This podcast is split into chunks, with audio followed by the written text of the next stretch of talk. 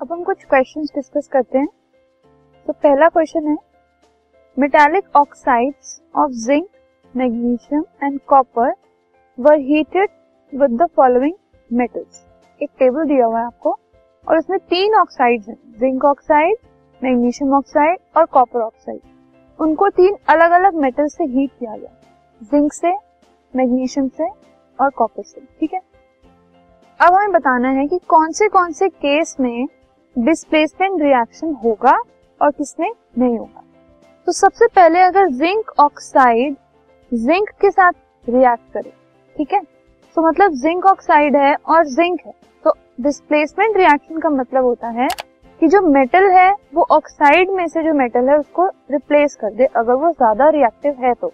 But zinc है इधर भी और इधर भी zinc so no reaction will take अब जिंक ऑक्साइड अगर मैग्नीशियम के साथ रिएक्ट करे तो?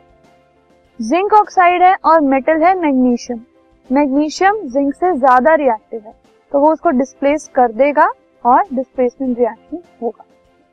नेक्स्ट जिंक ऑक्साइड अगर कॉपर के साथ रिएक्ट करे तो?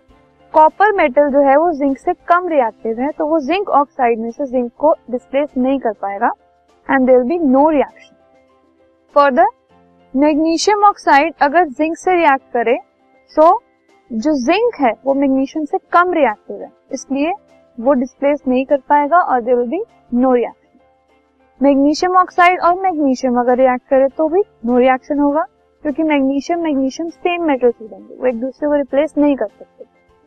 फिर मैग्नीशियम ऑक्साइड और कॉपर कॉपर लेस रिएक्टिव है, वो मैग्नीशियम ऑक्साइड भी से मैग्नीशियम को डिस्प्लेस नहीं कर सकता।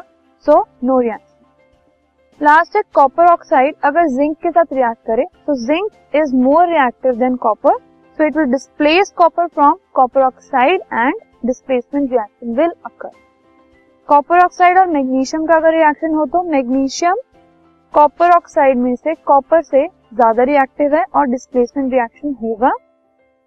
कॉपर ऑक्साइड और कॉपर दोनों सेम मेटल्स हैं तो no this podcast is brought you by Hub Hopper and Shiksha Abhiyan अगर आपको ये पॉडकास्ट पसंद आया तो प्लीज़ लाइक शेयर और सब्सक्राइब करें और वीडियो क्लासेस के लिए शिक्षा अभियान के यूट्यूब चैनल पर जाएँ।